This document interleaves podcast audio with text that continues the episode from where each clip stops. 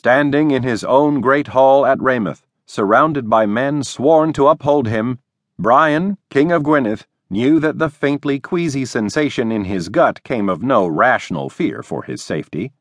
Nonetheless, the sight of a foreign king standing between him and his throne, armed and crowned, could not but give one pause, especially when that king was accompanied by another prince regarded as one of the most puissant warriors in all the eleven kingdoms. That the two men were his royal uncles only partially reassured, for bloody greed had been the downfall of many a young king come prematurely to his crown with still much to learn of his craft as monarch and warrior, and Brion had been but fourteen at his coronation, hardly four years before. Nonetheless, all experience before and since that day declared that Brion, King of Gwynedd, need harbor no such misgivings about these two men. For as long as he could remember, Prince Richard Haldane, younger half brother of his late father, had been his teacher, his mentor, his most merciless critic, when Brion failed to do his very best. As for the goodwill of his other uncle, the one who wore a crown of his own, that likewise was beyond question. Ihlan, king of Howicce and Llannedd, was the beloved elder brother of Brion's mother, the Dowager Queen Richeldis, come especially to honor this milestone in his nephew's young reign. He stood now at Richard's left, peacock bright in the colors of Howicce and Llannedd, amid all that Haldane crimson. Both he and Richard were the sons of kings, of blood equally royal to Brion's own, yet they had come to their feet at their nephew's approach, inclining their heads in respect. The man who had presented the royal candidate and had fixed the golden spurs to his heels was also of blood both ancient and royal.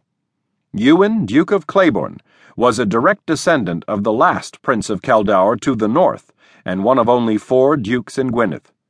Assisting him had been the scion of another great ducal family, Jared, Earl of Kierney,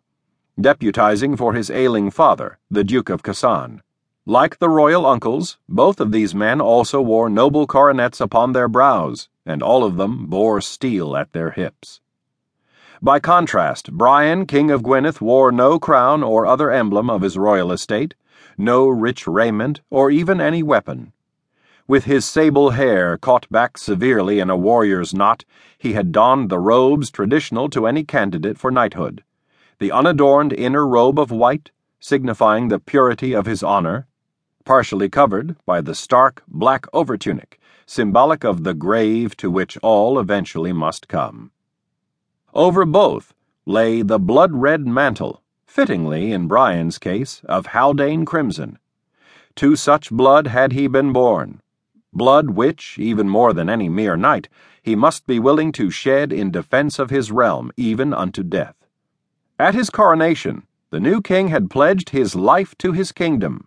reckoned a man in law for the governing of his realm, and well enough prepared in mind, but all too aware that he wore still the body of a half grown youth, with much yet to learn of the warrior he must become if he hoped to keep his crown.